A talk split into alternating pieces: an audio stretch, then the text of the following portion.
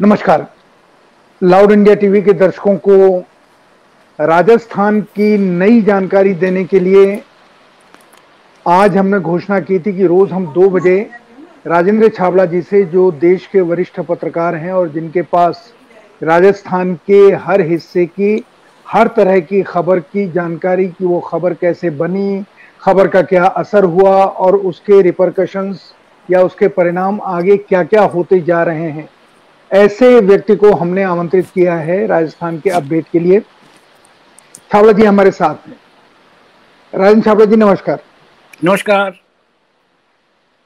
तो हम शुरू करें राजस्थान के जो पिछले 24 घंटों में बदलाव हुए हैं अंतर विरोध हुए हैं झगड़े कहाँ तक पहुँचे वसुंधरा राजे जी की क्या स्थिति है अशोक गहलोत और जो सबसे बड़ा नाम है सचिन पायलट तो आप शुरू करें आज तो आप ही का दिन है बताने का।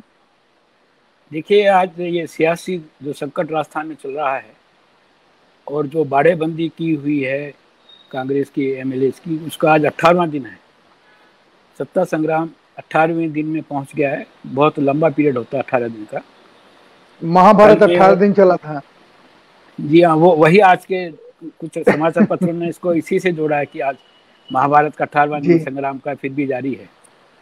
कल की स्थितियों में राज की स्थितियों में विशेष अंतर आया नहीं है, क्योंकि कल जो राज्यपाल महोदय ने जो पत्र दिया था मुख्यमंत्री को कि आप विधानसभा सत्र बुला रहे हैं, उसके तीन कारण हैं, इनके जवाब दे दीजिए। वो जवाब अभी तक बन नहीं पाए हैं। अभी आपसे एक घंटा पहले मंत्री मंत्रिपरिषद की बैठक खत्म किए गहलोत साहब ने अपने निवास पर, और उसका तीनों प्रश्नों का वो जवाब ढूंढ रहे हैं, जवाब देंगे। मेरा मानना यह है कि जवाब और सवाब का ये सिलसिला जैसा कि कल मैंने कहा था, अंतहीन है। महामहिम सत्र बुलाना नहीं चाहते, ये सत्र के बिना सरकार चलाना नहीं चाहती। तो कैसे होगा? वो वो जीना नहीं देना चाहते, ये मरने नहीं देना चाहते। स्थिति बड़ी विकट हो रही है। अभी यदि दोबारा जवाब चला भी जाता है तो सबसे मुख्य जो बिंदु बताया जा रहा है यह है कि यदि मंत्रिपरिषद दोबारा कैबिनेट प्रस्ताव बना के भेज देती है तो राज्यपाल उसको मानने के लिए बाध्य हैं। लेकिन हम्म, उसके हम्म। जवाब में राज्यपाल ने एक खोजा है उसी में पॉइंट संवैधानिक उसी में आगे लिखा हुआ है कि साधारण स्थितियों में ये संभव है। असाधारण स्थितियों में राज्यपाल विवेक से काम ले सकते हैं। आज की स्थिति बिल्कुल असाधारण नहीं बहुत ज़्यादा असाधारण है। क्योंकि हम्म, कोरोना महामारी का संकट जो देश भर में चल रहा है उसमें जब सब कुछ लॉकडाउन हो गया था सब कुछ हो गया था तो उस स्थिति में ये स्थिति बहुत विकट है। और महत्वपूर्ण बात यह कि राजस्थान में कोरोना का प्रकोप बहुत ज़्यादा बढ़ गया है। लगभग दुगना हो गया है। कल आपने संतोष जी जानना भी चाहता कि राजस्थान में कोरोना की क्या स्थिति है। हम्म। अड़तीस हज़ार केस अब तक आ चुके हैं। 640 मौतें हो चुकी हैं। प्रतिदिन ग्यारह हज़ार, ग्यारह सौ केस रोज आने लग गए हैं ग्यारह सौ केस रोज। अकेले जोधपुर में जो मुख्यमंत्री का गृह जिला है, वन एट फोर, एक सौ चौरासी केस कल आए हैं। इतनी बड़ी बात है, मुख्यमंत्री के ज़िले में एक सौ चौरासी केस आए हैं, रोज़ाना ग्यारह सौ केस रोज़ाना बढ़ रहे हैं। छह जिलों में लॉकडाउन फिर से लगाया गया है, और संभावना ये व्यतीत हो रही है कि जिस स्थिति से विकट परिस्थितियाँ विकट होती जा रही है लॉकडाउन और बढ़ सकता है। एक और आप कोरोना संकट के ओर आगे बढ़ रहे हैं दूसरी ओर आप विधानसभा का सत्र बुलाना चाह रहे हैं राज्यपाल महोदय इस विषय को ही लेकर के अपना मुद्दा वापस बना सकते हैं कि आप जैसा कल उन्होंने कहा भी था कि 200 विधायकों का 1100 कर्मचारियों का आप सोशल डिस्टेंसिंग कैसे रखेंगे विधानसभा में कैसे बैठाएँगे उनको कैसे अधिकारी लॉबी में लोग बैठेंगे, कैसे पत्रकार बैठेंगे, कुल मिलाकर के ये है कि सोशल डिस्टेंसिंग संभव नहीं है। लेकिन एक जो दूसरा मुद्दा है, वो राज्यपाल ये कहते हैं कि आप ये बताइए, क्या आप विश्वास मत लाना चाहते हैं? मुख्यमंत्री इसका जवाब नहीं देना चाहते। इसके कई कानूनी पहलू हैं। यदि वो कह देते हैं कि हाँ विधानसभा का सत्र हम विश्वास मत लाना चाहते हैं तो फिर विधानसभा का सत्र बुलाना, उसकी परिस्थितियाँ, वो सब अलग हो जाएँगी। लेकिन मुख्यमंत्री ने जो कल जवाब भेजा है उसमें कहीं उल्लेख नहीं किया कि वो विधानसभा का सत्र बुलाना चाहते हैं। वो विधायी बिल लाना फाइनेंशियल बिल लाना चाहते हैं। फाइनेंशियल बिल पर वो हठात वोटिंग कराना चाहते हैं और उस वोटिंग में वो आप शक्ति परीक्षण करना चाहते हैं। लेकिन महामहिम राज्यपाल को यह मंजूर नहीं है। ये तो रहा तो, राज्यपाल तो, जी जी। जी एक मिनट। एक मिनट हम आगे बढ़ रहे हैं आपने कोरोना की महामारी का जो आंकड़ा दिया राजस्थान हाँ। का उसमें ये ज़रूर बताइए मैं जानना चाह रहा हूँ कि वहाँ के अस्पताल कितने इक्विप्ड हैं कोरोना से संक्रमित लोगों का इलाज करने के लिए हाँ। कितने और पूरे राजस्थान में जो अस्पताल हैं वहाँ वेंटिलेटर हैं क्या जो बेसिक चीज़ें हैं डॉक्टरों और नर्सों की या सफ़ाई कर्मचारियों की जो अस्पताल में हैं उनके पास क्या ग्लव्स हैं मास्क हैं? नहीं है। नहीं राजस्थान में सौभाग्य से ये सब स्थितियाँ बिल्कुल चुस्त दुरुस्त है। अस्पताल पूरे इक्विप्ड हैं वहाँ पर वेंटिलेटर्स उपलब्ध हैं बेड्स उपलब्ध हैं। कहीं इस तरह का कोई संकट नहीं है कि मरीज़ आ रहा उसको जगह नहीं मिल रही है। जैसा हम दूसरे बिहार में उत्तर प्रदेश में महाराष्ट्र में देख रहे हैं कि मरीजों को जगह नहीं मिल रही ऐसा स्थिति यहाँ नहीं है। यहाँ अस्पताल इक्विप्ड हैं। उनके पास पूरी व्यवस्था है वेंटिलेटर भी है। सरकार ने इस मामले में पूरी पुख्ता व्यवस्था कर रखी है। ये तो कहना पड़ेगा कि हम्म।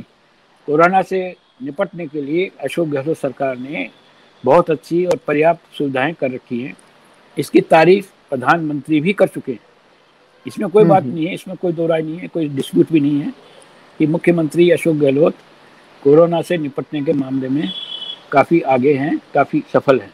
इसलिए इस लेकिन जो कोरोना का जो विकराल रूप होता जा रहा है, जो सोचा नहीं गया था, पिछले और सबसे अहम बात यह है, जो विपक्ष को कहने के लिए एक मुद्दा मिल रहा है कि जब से लॉकडाउन में सरकार गई है, या पिछले छः सात दिन में रोज आंकड़ा बढ़ रहा है।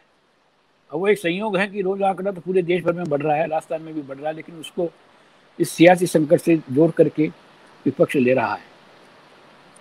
माँ की सरकार अगर काम ही नहीं कर रही है तो आंकड़ा बढ़ रहा है, संक्रमण बढ़ रहा है या मौतों की संख्या बढ़ रही है, उसका सामना फिर करेंगे कैसे?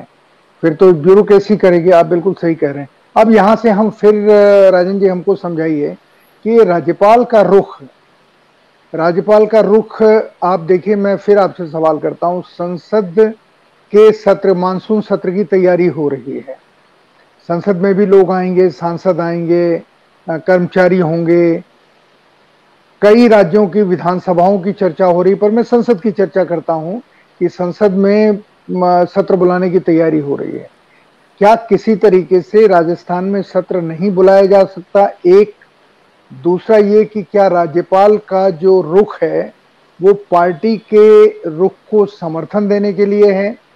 या तीसरी चीज़ ये कि सिचुएशन ऐसी पैदा हो जाए कि वो वो जो डर है भारतीय जनता पार्टी के भीतर कि अगर सरकार गिरी तो वसुंधरा राजे को, सिंधिया जी को शायद फिर मुख्यमंत्री बनाना पड़े, जिसको राजस्थान के पार्टी के भी कुछ सशक्त लोग शायद नहीं चाहते हैं, दिल्ली के भी सशक्त लोग नहीं चाहते हैं। तो वो ये चाहते हैं ये सरकार गिरे, भंग हो विधानसभा और फिर चुनाव हो। क्या राजस्थान इतना बड़ा बोझ आर्थिक रूप से उठा पाएगा विधानसभा के नए चुनावों का? या फिर जो आपने एक जानकारी दी थी कि विधानसभा को छह महीने तक स्थगित बेहोशी की हालत में रखा जाए, सस्पेंड रखा जाए, और उस बीच में जो जोड़ होना है, तोड़ होना है फिर उसका फैसला राज्यपाल के पास आ जाता है कि किसके पास कितने विधायक हैं। और जिसकी सरकार बन जाएगी, ज़ाहिर है उसी के विधायक थोड़े ज़्यादा हो जाते हैं, जो निर्दलीय हैं या बाकी समर्थक दलों के हैं ताकि फिर दोबारा चुनाव की नौबत ना आए। लोग डरते हैं चुनाव से, ये भी सवाल है, क्योंकि अशोक गहलोत ने भी इस बात को कहा था। मुझे अगर मैं गलत नहीं हूँ, अपने विधायकों को सांत्वना देते हुए कि कोई चुनाव नहीं चाहता, इसलिए मजबूती से आप खड़े रहो। ये उनका सेंटेंस था। मैं उसी को लेकर के फिर से आपसे थोड़ा वृहद स्थिति जानना चाहता हूँ। राज्यपाल के कदमों की, उनके रुख की, भारतीय जनता पार्टी के रुख की, अगर वो इस बीच में बीजेपी के विधायकों से या नेताओं से मिलते रहे हैं। हालाँकि आजकल मिलने और मोबाइल से बात करने में कोई फ़र्क नहीं पड़ता। तो क्या ऐसा नहीं लगता कि राजस्थान में जो सरकार है, उसके साथ थोड़ा अन्याय हो रहा है? देखिए, आपके सवालों को मैं सिलसिलेवार जवाब दे रहा हूँ। जहाँ तक विधानसभा सत्र बुलाना और उसमें कोरोना का पक्ष बीच में लाना, जो नाम कर रहे हैं तो अभी लोकसभा का सत्र थोड़ा दूर है, तब तक पता नहीं स्थितियाँ क्या हो। लेकिन चूँकि राजस्थान में स्थितियाँ बहुत विकट हैं, और यह भी सही है कि राजस्थान में असेंबली का एक ही भवन है, एक ही हाल है। उस हाल में 200 मेंबर एक साथ बैठेंगे, अधिकारी लॉबी एक साथ बैठेगी, पत्रकार एक साथ बैठेंगे, ये संभव नहीं है। और आप ये कहें कि आधा कैपेसिटी के साथ में कर लें या पत्रकारों को नहीं बुलाएँ, अधिकारियों को नहीं बुलाएँ तो आप वो राज्यपाल महा, महामाई में कह रहे हैं कि आप खाली आप विश्वास मत लाना चाहते हैं तो वो सत्र बहुत छोटा हो जाएगा। वो आप ऑनलाइन भी कर सकते हैं, आप उसको तत्काल खत्म भी कर सकते हैं। लेकिन आप अगर विधानसभा का सत्र एजेंडा के साथ चलाना चाहते हैं तो वो तो तीन चार दिन चलेगा। तो तीन चार दिन तक आप रोज साथ साथ बैठाना, इतने कर्मचारियों को लाना सिक्योरिटी को लाना सारे को इंतज़ाम करना, वैसे तो कहना आसान है, लेकिन प्रैक्टिकली बहुत संभव जब आप छः फीट की दूरी की बात कर रहे हैं और यहाँ आप इतने सारे लोगों को एक साथ रख रहे हैं आप सिनेमा हॉल नहीं खोल रहे हैं तो सिनेमा हॉल और विधानसभा के कक्ष में कोई ज़्यादा अंतर नहीं है। इसलिए एक ये बहाना है तो पक्का, लेकिन अब वो कितना तार्किक हो सकता है, कांग्रेस वाले कह सकते हैं कि उन्होंने कहा भी है, कांग्रेस के जो स्वास्थ्य मंत्री हैं कि हम सभी 200 सौ का टेस्ट करवाएँगे एक एक कर्मचारी का सुरक्षा कर्मियों का, स्टाफ का टेस्ट करवाएँगे। लेकिन टेस्ट कराने के बावजूद भी आप तीन दिन तक एक साथ रखेंगे, वो संक्रमण कहाँ फैलता है, नहीं फैलता है। वो एक रिस्की मामला है जो आएगा उसके लिए भी और जो वहाँ बैठा उसके लिए भी। दूसरी बात आप महामहिम की कर रहे हैं। तो महामहिम का तो हम्म। अब रुख सीधा दिख रहा है जैसा कहते भी हैं कि वो भाजपा के मुख्यमंत्री रह चुके हैं उत्तर प्रदेश में। भाजपा के ही वो आज भी उनकी भावना उनका सोच भाजपा वाला ही है। और जैसा कहते हैं कि कलराज मिश्र तो ऐसे व्यक्ति हैं जो नरेंद्र मोदी नरेंद्र मोदी और अमित शाह के कहे बगैर पत्ता भी नहीं लाते तो ये जो सब कुछ हो रहा है, वो निश्चित रूप में पर्दे के पीछे दिल्ली से इसकी डोर बंधी हुई है, वहीं से ये गोलियाँ चलाई जा रही है। मुख्यमंत्री ने कल बहुत दृढ़तापूर्वक कहा, ये अपनी विधायक दल की बैठक में विधायकों के सामने कि मैंने प्रधानमंत्री से बात की थी। प्रधानमंत्री को मैंने फ़ोन किया। फ़ोन पर मैंने जब उनसे कहा कि आपके राज्यपाल ऐसा कर रहे हैं, मैंने आपको पत्र भी लिखा तो मुख्यमंत्री ने उन्हें उल्हाना दिया कि आपने मेरे को पत्र लिख करके मेरे पास पत्र पहुँचता उसके पहले आप प्रेस में चले गए। तो हम्म। आप तो प्रेस में जा रहे हैं। फिर भी आप क्या बता रहे हैं मेरे को मैं देखता हूँ उसको क्या हो सकता है? तो मुख्यमंत्री ने इस पर कटाक्ष किया कि इतने दिनों से मसला चल रहा प्रधानमंत्री ने दो टूक जवाब दे दिया कि मैं देखता हूँ। तो मैंने उसको इसलिए बता दिया। मुख्यमंत्री कह रहे हैं ये। मैंने उनको इसलिए बता दिया कि कल ना कहीं वो टकरा जाए तो वो ये बुलाना मेरे को नहीं दें। अशोक जी आपने मेरे को बताया नहीं। प्रधानमंत्री को सब कुछ मालूम है। मुख्यमंत्री जब ऐसा कह रहे हैं तो प्रधानमंत्री को भी एक तरह से इसमें पार्टी बना रहे हम्म, हम्म। प्रधानमंत्री अब तक बिल्कुल। प्रधानमंत्री अब तक पिक्चर में नहीं थे। खाली अमित शाह के लिए लोग कहते थे कि अमित शाह हैं वो कर रहे हैं लेकिन जो आप प्रधानमंत्री को बीच में ला रहे हैं। तो निश्चित रूप में इससे कोई नकार नहीं सकता कि कलराज मिश्रा सीधा दिल्ली के इशारे पर काम कर रहे हैं। और वर्तमान परिस्थितियों में जो माहौल बन रहा है, उसमें कोई संभावना नहीं है कि वो विधानसभा का सत्र बुलाएँगे। और बुलाएँगे भी तो वो कह रहे हैं, इक्कीस दिन का नोटिस देना पड़ेगा आपको, क्योंकि साधारण परिस्थितियाँ नहीं आप तो नॉर्मल परिस्थितियों में बुला रहे हैं तो इक्कीस दिन का नोटिस दीजिए। और इक्कीस दिन की बाड़ाबंदी, एक एक दिन भारी पड़ रहा है। इतनी दिन की बाड़ाबंदी बहुत मुश्किल है। तो अब ये ऊँट किस करवट बैठेगा ये आज फिर जवाब भेज देंगे तीसरी बार। महामहिम फिर तीसरी बार लौटा देंगे। तो ये ये तो एक है राजनीतिक लड़ाई। और जहाँ तक कानूनी लड़ाई का सवाल है एक बहुत बड़ा असाधारण या एक बड़ी घटना हुई है कि मायावती कूद पड़ी है इसमें। आज मायावती ने प्रेस को जो स्टेटमेंट दिया है वो अशोक गहलोत के खिलाफ उन्हें लगभग जहर उगला है। जब उनसे ये पूछा गया पूछा तो नहीं गया वो खुद ही लिख के लाती हैं खुद ही सवाल जवाब रखती हैं तो हम बोलते हैं हाँ, कि हम हम इतनी देर हम इतनी दिन तक चुप क्यों बैठे रहे? तो वो क्या जवाब दिए, दे रही है, बोल रही है, हम घात लगाए बैठे थे कि कब सही मौका है और कब सही हम वार करें, और ये बहुत सही मौका है हमने वार कर दिया है।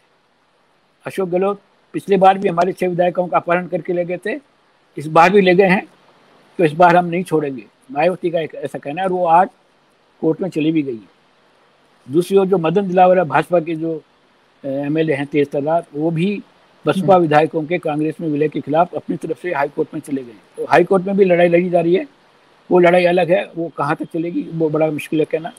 लेकिन फ़िलहाल राजनीतिक रूप से भी लड़ाई बहुत कठिन दौर में और अनिश्चय के दौर में पहुँच गई मैं आपसे छावला जी, एक बात और पूछना चाहता हूँ कि वसुंधरा राजे की गतिविधियों के बारे में इन समय क्या कर रही हैं, किससे मिल रही हैं वो जयपुर हैं या अपने अपने जहाँ उनका राजघराना है रजवाड़ा है वहाँ है तो उन, उनकी उनकी खबर क्या है आपके पास?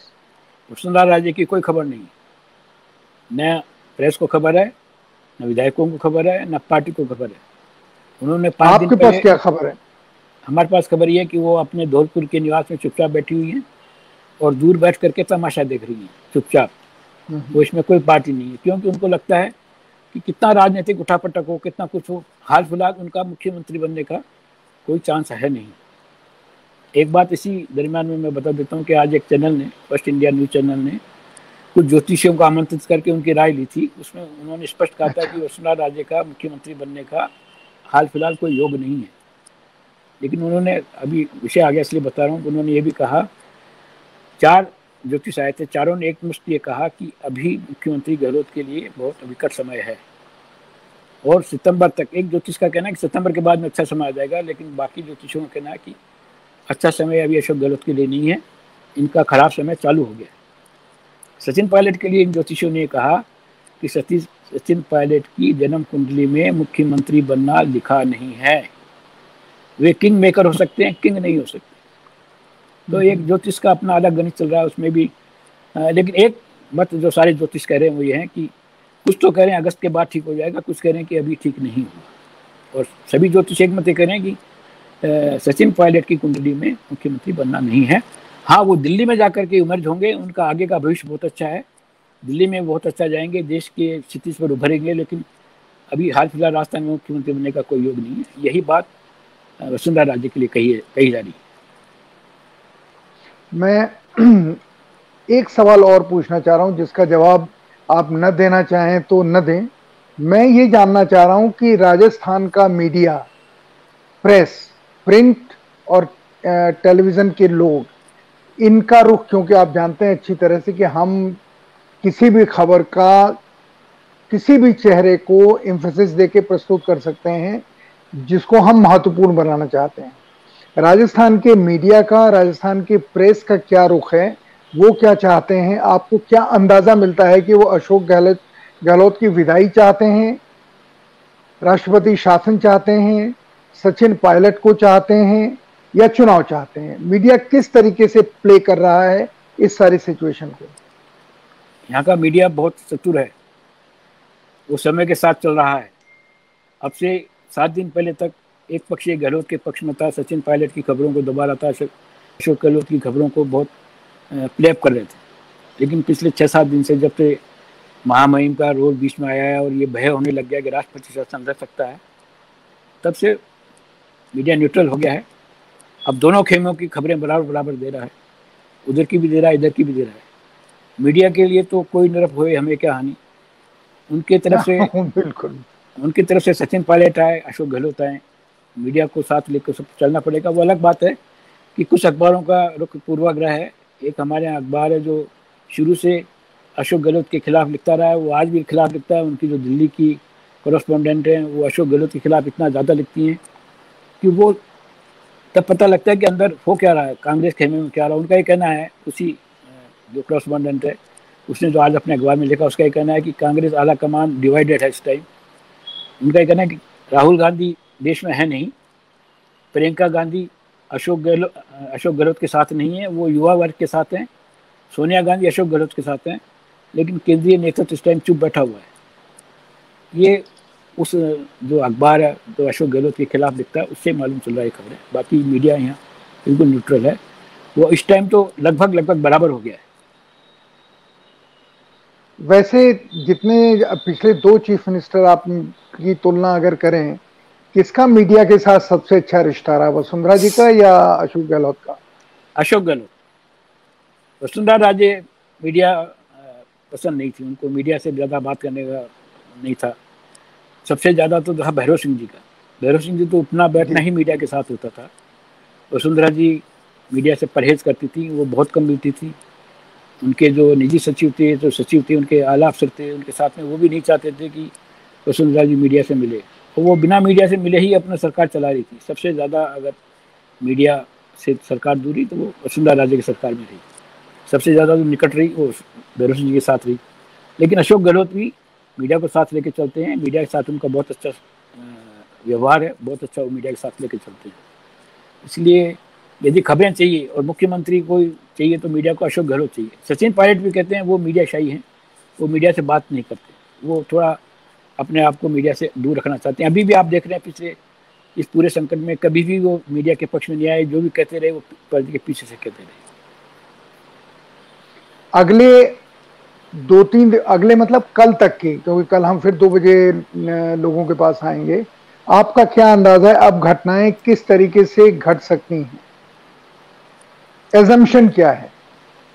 एजम्पन जो हम मान के चल रहे हैं आज मंत्री मंत्रिमंडल की बैठक के बाद में इनका जवाब चला जाएगा। और जवाब जाने के बाद में फिर महामहिम फिर कुछ उसमें से निकाल देंगे पॉइंट और फिर वो जवाब देंगे। ऐसा माना जा रहा है, क्योंकि महामहिम अब सत्र बुला लेंगे, इसकी कोई संभावना नज़र नहीं आ रही है। और सत्र नहीं बुलाते हैं तो बिना सत्र के ये बाड़ेबंदी कब तक चलेगी? ये भी कहना बड़ा मुश्किल है। आज सत्रह दिन से आपने विधायकों को रोक रखा है। हाँ एक और इसी संदर्भ में दिलचस्प बात हुई कि जो रणजीत सिंह सुरजेवाला है केंद्रीय पर्यवेक्षक यहाँ पिछले पंद्रह दिन से जमे हुए हैं, अविनाश पांडे भी यहाँ पंद्रह दिन से जमे हुए हैं। सुरजेवाला ने कल प्रेस को ये वक्तव्य दिया कि सचिन पायलट खेमे के तीन विधायक अड़तालीस घंटे में हमारे पास आ जाएँगे। उसके जवाब में सचिन पायलट के खेमे के लोग मोबाइल पर या सोशल मीडिया पर आकर उन्होंने कहा कि उनके तीन हमारे तीन जाएँगे उनके तेरह आ जाएँगे इसके जवाब में। तो ये जो आप कह रहे हैं कि इधर से उधर जाना उधर से इधर आना अगर ये जब तक खाली स्पष्ट नहीं हो जाता तब तक बड़ा मुश्किल है। एक मैं आज अखबार में एक बहुत अच्छा फ़ोटो छपा है बाड़ेबंदी का। अशोक गहलोत के कैंप के जो लोग फेरामाउंट होटल में बैठे हुए हैं उस फेरामाउंट होटल की बाड़ेबंदी कितनी सख्त है उसके चारों तरफ़ जो उसकी बाउंड्री है चारों तरफ़ कटीले तार लगाए गए हैं जैसे भारत पाक सीमा पर लगाए गए हैं। देखिए फ़ोटो। क्या बात है। बिल्कुल बिल्कुल। ये होटल के ताकि लोग बाउंड्री वाले उसकी बाड़ाबंदी की गई है तारों से। तो यदि इस तरह से आप बाड़ाबंदी करके और विधायकों को रखना चाहते हैं तो वो कब तक रखेंगे? आज अट्ठारह दिन तो हो गए। तो अगर इतनी शक्ति है बाड़ाबंदी की तो बड़ा मुश्किल है फिर तो। एक छोटी खबर थी कि उन्नीस हज़ार कुछ रुपए किराया है एक कमरे का एक दिन का पैरामाउंट होटल का। मुझे नहीं पता क्या किराया है, लेकिन बताया कि उन्नीस हज़ार के आसपास है। एक छोटी सी खबर मैंने कहीं देखी थी। तो मैं आपसे पूछ रहा हूँ कि उन्नीस हज़ार उसके बाद खाने पीने का खर्चा कुल मिलाकर के जो होटल का पेमेंट हो रहा है, इसको बिजनेसमैन दे रहे हैं या कांग्रेस पार्टी दे रही है? एक अखबार ने पिछले सात दिन पहले पूरी डिटेल में खबर छापी थी कि पिछली बार जब अशोक गहलोत की बाड़ाबंदी हुई थी तो किस होटल में क्या खर्चा हुआ था? अभी इस होटल में उन्नीस हज़ार नहीं है नौ हज़ार रुपये रोज़ का कमरा बताया जा रहा है और 120 कमरे इन्होंने बुक किए हुए हैं। बताते हैं 102 अपने विधायकों के लिए और जो दिल्ली से आए हुए हैं पार्टी के पदाधिकारी उनके लिए। इस तरह से उनका ये मानना है कि अब तक डेढ़ करोड़ रुपया तो खर्च हो चुका है। जब ये पूछा गया मुख्यमंत्री से कि ये पैसा कौन देगा, उन्होंने पत्रकार वार्ता में जवाब दिया कि ये पैसा पार्टी देगी। लेकिन सबको पता है, सचिन पायलट जो अध्यक्ष है वो खुद जब अध्यक्ष है वो यही रोना रोते रहे हैं कि पार्टी में पैसा नहीं है, तनख्वाह देने के लिए पैसा नहीं है ऑफ़िस चलाने के लिए पैसा नहीं है। तो होटल का इतना पैसा पार्टी देगी, ये तो संभव नहीं है। फिर कुछ विधायकों ने उसमें ये जवाब दिया कि हम इतने कंगाल नहीं हैं, हम अपना पैसा खुद देंगे। लेकिन ये भी सही है, न पार्टी देगी, न विधायक खुद देंगे। पैसा कौन देगा? जैसा अशोक गहलोत ने सचिन पायलट वाला आरोप लगाया था कि उनके होटल का किराया बॉम्बे के बड़े टाइकून बिज़नेस ग्रुप संभाल रहे हैं, वही उनके वकीलों का खर्चा भी दे रहे हैं। अगर वहाँ से सालवे साहब लंदन से बात करते हैं पचास लाख रुपया एक का लेते हैं तो वो सब पैसा बम्बई के लोग दे रहे हैं। तो इस यही बात इधर भी लागू होती है क्योंकि ये तो तय है कि न तो विधायक खुद देंगे और न पार्टी देगी। अब कौन देगा? ये तो सब जानते हैं उसको बताने की आवश्यकता नहीं पर पैरामाउंट होटल का किराया दो हज़ार रुपए तो है नहीं। नौ हज़ार नौ हज़ार बोल रहा हूँ। नाइन नौ हज़ार बोल रहे हैं। नौ हज़ार। हाँ, लेकिन तो बोल रहे हैं उसके लिए मैं बोल रहा हूँ नौ हज़ार रुपया बता रहे हैं नौ हज़ार रुपया। एक ये बता रहे हैं पर पर आपकी जानकारी में पैरामाउंट का किराया एक्चुअल कितना है? मान लीजिए आप मेरे लिए बुक कराएँ मैं जयपुर आऊँ तो पैरामाउंट में तो मुझे मुझे कितना पे करना पड़ेगा? अभी कोरोना में तो आपको किसी भी किराए मिल जाएगा। डिनर लंच सब एक साथ दे रहे हैं अभी तो सारे होटल वाले। कुछ भी दे सकते हैं। फेरा फेरा माउंट होटल का एक दिन का किराया अभी तो वो वैसे तो फाइव स्टार होटल है वो दस बारह हज़ार से कम का कमरा नहीं होगा लेकिन अभी तो शायद आपको तीन चार हज़ार में मिल जाएगा। और आप आएँगे तो वैसे भी बोलेंगे संतोष भारती हैं बड़े पत्रकार आ रहे हैं नामी पत्रकार आ रहे हैं हमारा सौभाग्य आप हमारे आए। आप तो वैसे ही हमारे अतिथि आ जाइए। वैसे आ जाइए आप। आप आ जाइए रास्ते में दिल्ली जयपुर के रास्ते में ये होटल आपको ज़्यादा आना नहीं पड़ेगा। वहाँ ही आ जाइए आप। भी देख लीजिए अगर नज़ारा क्या होटल का। नहीं पर क्या वो अभी बाहर से गेस्ट ले रहे हैं? नहीं ले रहे नहीं ले रहे। बाहर से गेस्ट नहीं ले रहे और तो, आपको जैसे मैंने दिखाया क्या नज़ारा क्या कैसा। उन्होंने बिल्कुल सख्त कर रखा है लेकिन हाँ जो एम एल हैं उनके परिवार के लोग ज़रूर अंदर जा सकते हैं आ सकते हैं लेकिन एम एल न बाहर आ सकते हैं न कोई दूसरा बाहर का व्यक्ति जा सकता है एक एक की पूरी अच्छा मैं मैं मैं एक आग्रह कर रहा हूँ आपसे। आप अपनी तरफ़ से पैरामाउंट होटल को फ़ोन कीजिए कि ऐसे ऐसे एक सज्जन दिल्ली से आ रहे हैं जो आप नाम मेरा बता रहे हैं और कहिए मैं राजेंद्र छाबड़ा इसको बुक कर रहा हूँ। तो फिर मुझे कल मैं आपसे पूछूँगा कि क्या नहीं नहीं उन्होंने हाँ, कहा हम्म। वो वो यहाँ के अखबार वालों ने पहला ऐसा एक्सरसाइज कर रखी है उन, उन्होंने बता दिया कि कोई बाहर का ग्राहक वो नहीं ले रहे हैं। न बाहर का आ सकता है न बाहर वालों को उठा रहे हैं सारे काम उन्होंने बुक कर रखे हैं इसलिए वो तो तय है। मतलब पूरा होटल ही बुक है।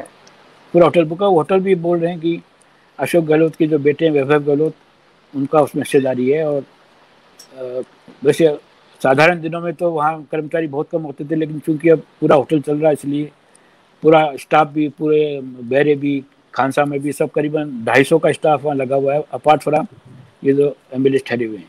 तो और उसके बाद सुरक्षा कर्मी भी लगे हुए हैं। तो इसका मतलब फिर आपके प्रस्ताव के ऊपर मुझे नहीं सोचना चाहिए क्योंकि अगर होटल के अंदर नहीं जा सकते हैं तो कुछ पता ही नहीं चलेगा। फिर तो उन तारों को देख के आ जाएँगे जो अभी आपने फ़ोटो में देखा है। हाँ। तो छाप तो छापला जी आज की बातचीत खत्म करते हैं। अगर कुछ आपको और कहना हो तो जोड़ें। नहीं तो फिर कल दो बजे मुलाकात होगी और लोगों को ए, आज से एक कल के बीच जी। एक बात मैं कल कल से आज के जब हम कल मिलेंगे उसके बीच में एक और घटना आ जाएगी। जो नए प्रदेश अध्यक्ष कांग्रेस के गोविंद सिंह डोटासरा वो कल सुबह दस बजे शपथ ग्रहण कर रहे हैं। प्रदेश अच्छा। अध्यक्ष बनने की पहली बार। तो वो जो शपथ ग्रहण कर रहे हैं उसके जवाब में पूरे सिविल लाइन्स में पूरे जहाँ पर कांग्रेस कार्यालय पोस्टर लगाए गए आधे कुछ पोस्टरों में सचिन पायलट को डायमंड कहा गया है कुछ पोस्टरों में सचिन पायलट को गद्दार कहा गया है। तो एक पोस्टर वार भी राजस्थान में शुरू हो गया क्योंकि कल वो शपथ ले रहे हैं। इस पोस्टर वार का भी एक फ़ोटो मैं आपको दिखा रहा हूँ। देखिए इसमें एक में लिखा सचिन पायलट डायमंड हम्म। एक में सचिन पायलट की फ़ोटो को क्रॉस करके लिखा गद्दार। ये भी यहाँ चल रहा है। शपथ ग्रहण कराने कौन आ रहा है उनको? कौन शपथ ग्रहण कराएगा नए अध्यक्ष को? नहीं ज़रूरत नहीं ना वो तो पंद्रह दिन यहीं बैठे हुए ना सुरजेवाला और अशोक पांडे और विवेक बंसल सब यही पूरे पूरी पार्टी यहीं बैठी हुई है उसकी आप चिंता मत करिए आने जाने की ज़रूरत नहीं है सब यही परमानेंट बैठे अच्छा। ठीक है तो आज की बात समाप्त करते हैं धन्यवाद राजन छापला जी।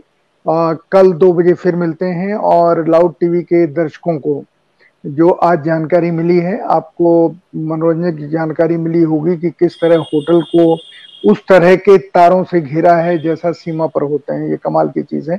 कल हम फिर मिलेंगे दो बजे और जानेंगे तब तक राजस्थान का और हाल।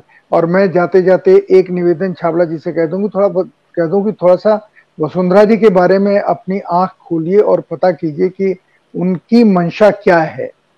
इस सारे क्राइसिस को लेकर के आगे वो कोई रोल निभाना चाहेंगी, नहीं निभाना चाहेंगी, या सिर्फ़ तुलसीदास जी की तरह आँख बंद करके सोएँगी, जो उन्होंने लिखा है मुदो आग, कथो कुछ नहीं। तो कल दो बजे मुलाकात होती है, और आखिर में फिर छावड़ा जी, आपको बहुत बहुत धन्यवाद। नमस्कार।